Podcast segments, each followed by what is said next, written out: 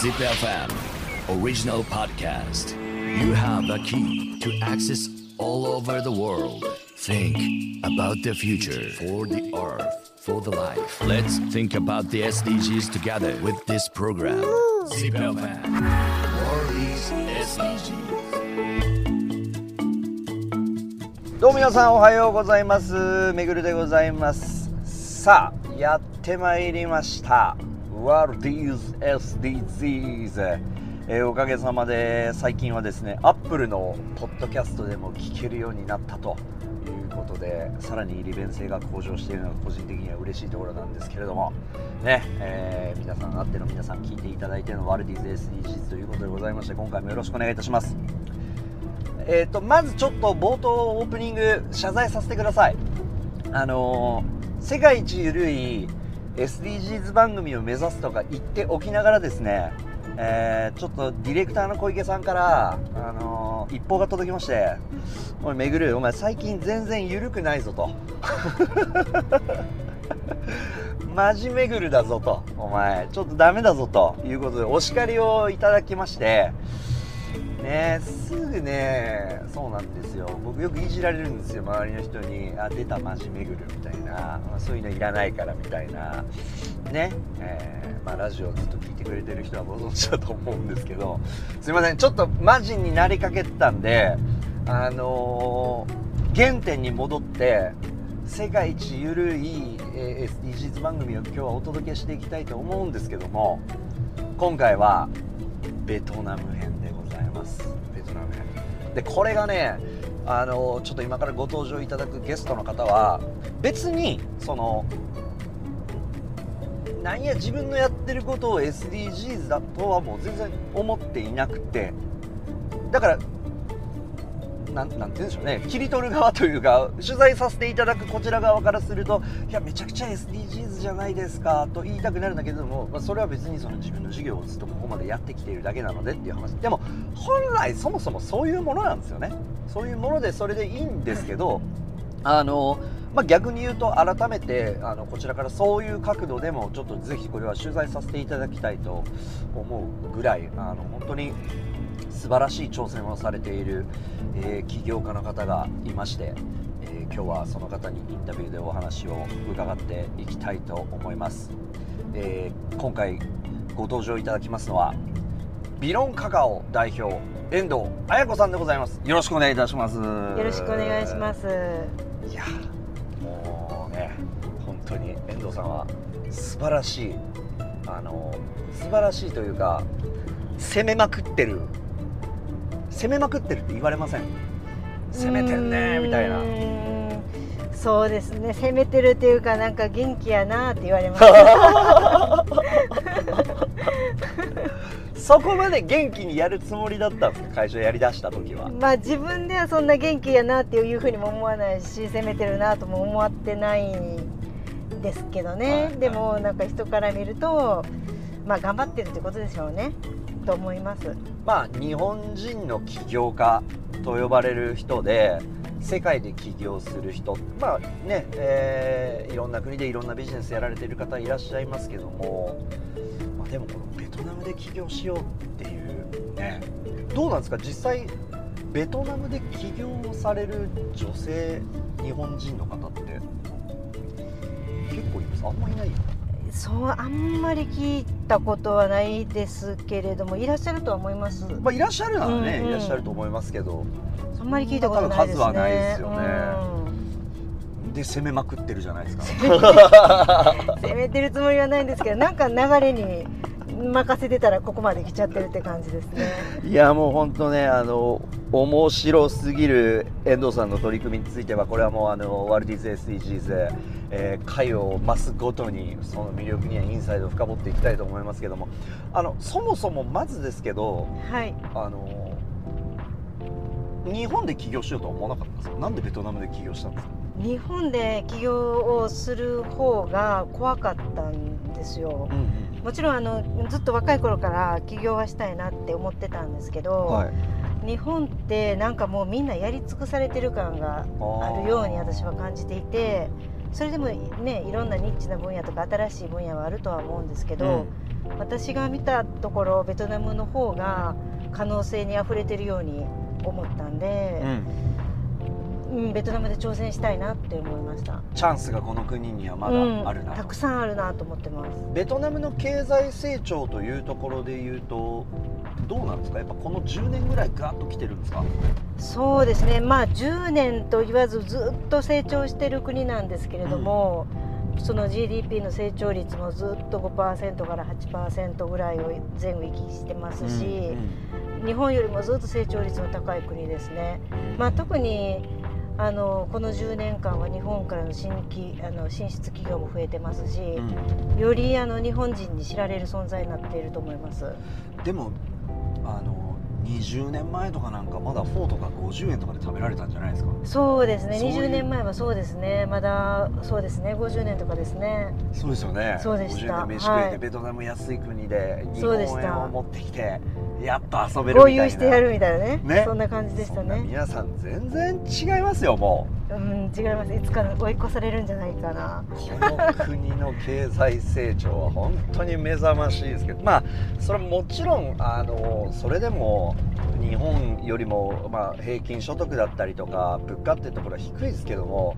でも昔ほどじゃ全然ないですね。そうですね、うん、ものによっちゃ全然日本と変わらないものとか、うんああ、ね、全然そういうものもたくさんあるので、うん、まあ、その中でこの特に10年すごい成長を遂げてきたベトナムで、あのね、えーもともと会社員でいらっしゃって、はい、でそこからまあ起業をされるわけなんですけども、はい、今お仕事としてはどんな会社を経営されてるんでしょうか、えっと、今はあのビノンカカオ社っていう名前だけあってカカオの仕事をしてるんですけれども、はい、カカオ農園を運営しておりまして。いや来ました。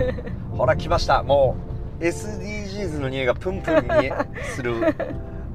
そうですね どこからでも切り取れますよみたいな。そうですね、まあ、SDGs って割とどこからでも元からいけるようにできてるんですけど、はい、いやもうでも僕話聞いた時にこんなにフィットする方いないなと。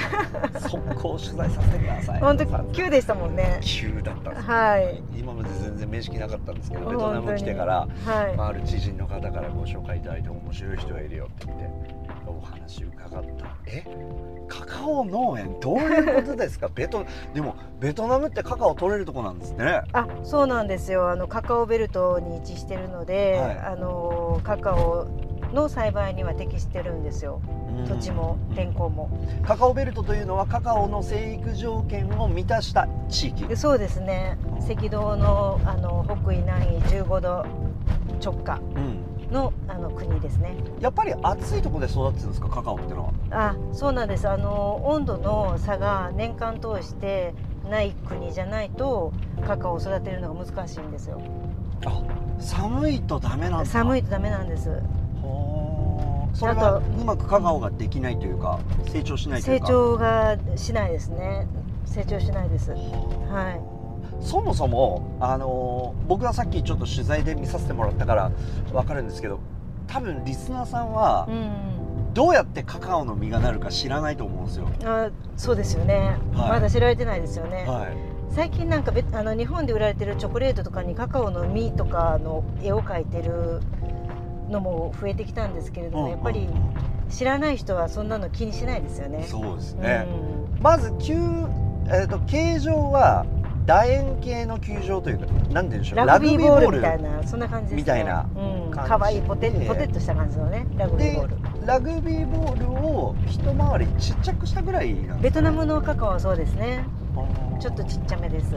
あ国によってはもっと大きいやつもあるんですあのカカオの品種によってはもっと大きいのもあります。あ品種によるんだ、うん、大きくなる品種そうです、ね、小ぶりな品種とか、はい、これベトナムっていうのはもうずっと昔からこの辺に自生してるんですかカカオは？ああのー、自生はしてたしてなくて、はい、であのもともとえーと、一度カカオが流行りだしたのはフランスの植民地時代にフランス人が持ってきたもの。ただそれは農業として根付かなくって、はい、そして新たに20年前ぐらいですね1999年二十数年前ですねにあのベトナム政府がカカオ農業に取り組むぞっていうことでうん。国際機関からの支援を受けてう、ん。でカカオの農業を、えー農業として取り組むために持ってきました。あー。今カカオ農園と呼ばれるものっていうのはベトナムにどれぐらいあるんですか？結構あるんですよ何百何千とあります。ああの1個あたりの世帯でもう何百ヘクタあ何百平米とかそういうちっちゃな農家とかも含めてもう何千個とありますね。はそうすると農家さん自体は結構多いんです、ね、農家さんは多いですね。ただカカオだけを専門で育ててるっていう農家はそんなに多くないです、あうーん、ちょっといきなりぶっちゃけ聞いちゃうんですけどカカオってお金になるんですか？うーんあのお金にするのが大変なので農家さんにとってもカカオ一本でやるよりもいろんな農産物と一緒にあの一つの畑にいくつか農産物を植える人が多いですね。かでそっちでとりあえず取っ払いの現金バッともらえるものも作っときながらそうですねカカオだけっていうよりもカカオをカカオ豆とに加工していかないと発酵と乾燥というプロセスがあるんですけれども、はいあのそこまでやらないとなかなかお金にはならないんですよね。お金にはならないと言いますか大きなお金にはならないんですよね。えっとごめんなさい。ちょっと一回戻りますけど、はい。そのラグビーボールの球場みたいなのが、えっとどうでしょう。高さ45メーターぐらいの木にえー上の方にもなれば割と下の方にもついたりそうですね。そんなとこにもそんな風に作ってぐらい結構ペコペコペコペコそうそういろんなところにそうそうそうバーッとガーッとつきますねバナナとかだとその1個こうむにょってなったところにドロロロロってバナナができるんですそうですけどねじゃなくてもうあのラグビーボールみたいなのがポンポンポンポンポンポンポンポンってもう木の至るところにこう幹から幹からずっと枝の先までずっとつきますね。ついていく感じで、はい。でもあれ大きくなったらまあもぎって収穫すそうで。すね。でもぎって収穫したらそのカカオは、はい。農家さんはそれでも出荷して終わり、そうですね。ふあの一般的な農家さんはそれで出荷して終わりです。であとそれを集約して発酵させてえ乾燥させてカカオ豆にする農家さんがいます。うん。で皆さん自分の農家で自分のちっちゃな農村で農業であの、まあ、家の庭ですよね。であのカカオを作ってたら発酵とか乾燥までするのが面倒なんですよ。大変手間になるので、そういう発酵とか乾燥をしている農家さんに販売してうん。そこで集約して乾燥あ発酵乾燥のプロセスをして豆にしてで、えー、とうちみたいなメーカーとかあとはあの商社とかに売ってます。はい先生質問です。はい、あの 質問です。はい、だったら普通の素人ははい、いやもう農家さんそれだけで稼げないんだったら、うん。加工とかまで面倒くさいことやってあげて、うん。そこも自分たちで価値バリューを生み出してお金にすりゃいいじゃんと思うんですけど、そうですななんでしね。ないんですかそれをまあ農家さん自身でそれをするのは大変なので、まあでも私たちはまさにそれをしてあしてしたいと思って、はいはい。農家さん周辺の農家さんからカカオポットを買い付けて、であのそれもフェアトトレードという言葉を使うのも恥ずかしいんですけれども、はい。まあフェアにトレードをして、でそれで買い付けてそしてあのあのチョコレートにしてあげてそのチョコレートをたくさん売ってあげることで農家さんに還元させていきたいと思ってますね。ちょっともうそこのフェアトレードの部分はこの話の核になるところだと思うので、もうちょっと後で聞きたいと思うんですけど、はい。ちょっとその手前の順番整理として、はい、まあ、今その一気通貫で自社としてはまあやろうとしてるんだけれども、えー業界の構造としてはそうなってませんよと。すね。で、えー、と今うん。今ですよ。世界世界的にまず見て、うん。そのカカオ農業とかって、えー伸びてるのか衰退してるのかあとは、うん。この農業、うん。この、まあ、チョコレートができるまでとかチョコレートだけじゃないですけどカカオは製品は、そのカカオに関わる人たちとかうん。うんこの産業のうん。あるある問題とかうん。っていうのはどんなところなんですか、えっと私たちの周辺のあ、まあ、まずはカカオ今のカカオ農業がこのベトナムでどういう状況にあるかっていうと、ベトナムのより、えー農産農業に向いてる土地があるんですけれども、うんベトナムのこの南部の中でもより農業に向いている土地っていうのはメコンデルタっていうんですが、あそうです。ちょっとそこも皆さんにまず一回説明をざっとしましょうか、うん。ベトナムっていうのは南北に非常に長い国でございまして2000キロですね、うん。でハノイからホーチミンっていうのは例えばまあ電車に乗ったとしたら青森から九州ぐらいダーッと離れてるわけですよ、うん。もう全然気候も違いますと。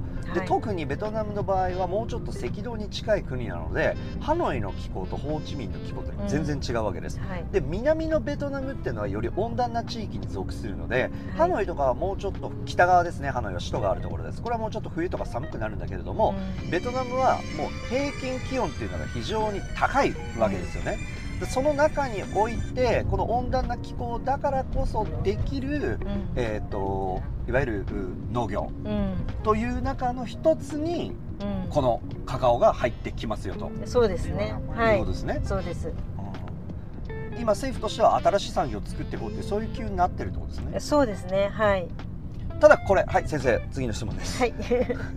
そうするといやじゃあ気候が合うんだったらやりゃいいじゃんってなるのに、うん。なぜそこまでベトナムでカカオってイメージがまずないし、うん。ここまでみんなビジネスとしてやってこなかったんですか？盛り上がらなかったんですか？お金になるんだったらなんかみんな参入しそうじゃないですか、そこに。条件はあるのにやらないってなんでなんだろうっていう、そうあのーまあそのベトナムの南部の中でも、そのえー、とさらに、えー、とメコンデルメメコン川っていうの川が、はい。あのベトナムの南部にはあの走ってるんですけれども、そのメコン川のその周辺はメコンデルタって呼ばれててはい。ものすごく農業が盛んな地域なんですね。でそのものすごく農業が盛んな地域は当然カカオもすごく栽培しやすいんですけれども、その農業の盛んな地域はカカオよりももっとうん換金できる作物を植えるんですよ、農はい家さんは。はいはい。お金になりおやすいと金になりやすい、はい、お金になりやすい、はもうとっとと育ててとっとと稼いだろうと。そうですペねッ。ト金だとが楽ですもんね。そうそうなんです。うん。例えばなんかあのーえっ、とお米もはい。ベトナムは三毛作できるんですよね。あったかいから。あったかいから。はあ。だから年に3回あの米取ってはい売るっていうね、はあ結構じゃあこっち米どころですか？米どころメコンデルタは米どころですね。はい。でで米作やってるね。米作やってますね、はやってるし本当にフルーツの宝庫もう美味しいフルーツがたくさん取れますね。フルーツよく食べますもんフねルーツ大好きですよね。あでそれもやっぱりメコンデルタのフルーツが美味しいんですよ。あはでそうすると何でも植えれて何でもあの、さえー、と売れるってなったらあうん。より高い果物、うん。そしてより育てやすいものを作るんですよね。うん。でだから最初ベトナムにあのカカオ農業が入ってきた時は、うん。やっぱりあのメコンデルタであのバーッと広がったんですけど、やはりなんか思ったほどいいいお金にならないなとかちょっと手間かかるぞとか、はい。あとはまあ商社に買い叩かれるぞとか、あそういうふうなことが分かってくると、はあのどんどん、えー普通に売れる？別に海外目指さんでいいやんっていう話ですよね。あはあ。海外目指すっていうのはカカオ豆はあのベトナム人はあの食べないんで、はい。カカオの果物ベトナム人食べないんで、あの加工して豆にしてあの輸出するためにうん。やるんですけれども、うん。そうやって海外目指さなくってもベトナム国内であの十分売れる？でそれも簡単に栽培できるものの方がいいやんってなってきて、うんメコンデルタで一時期バーッと広がった、うん。あの栽培地が少しずつ減ってきて。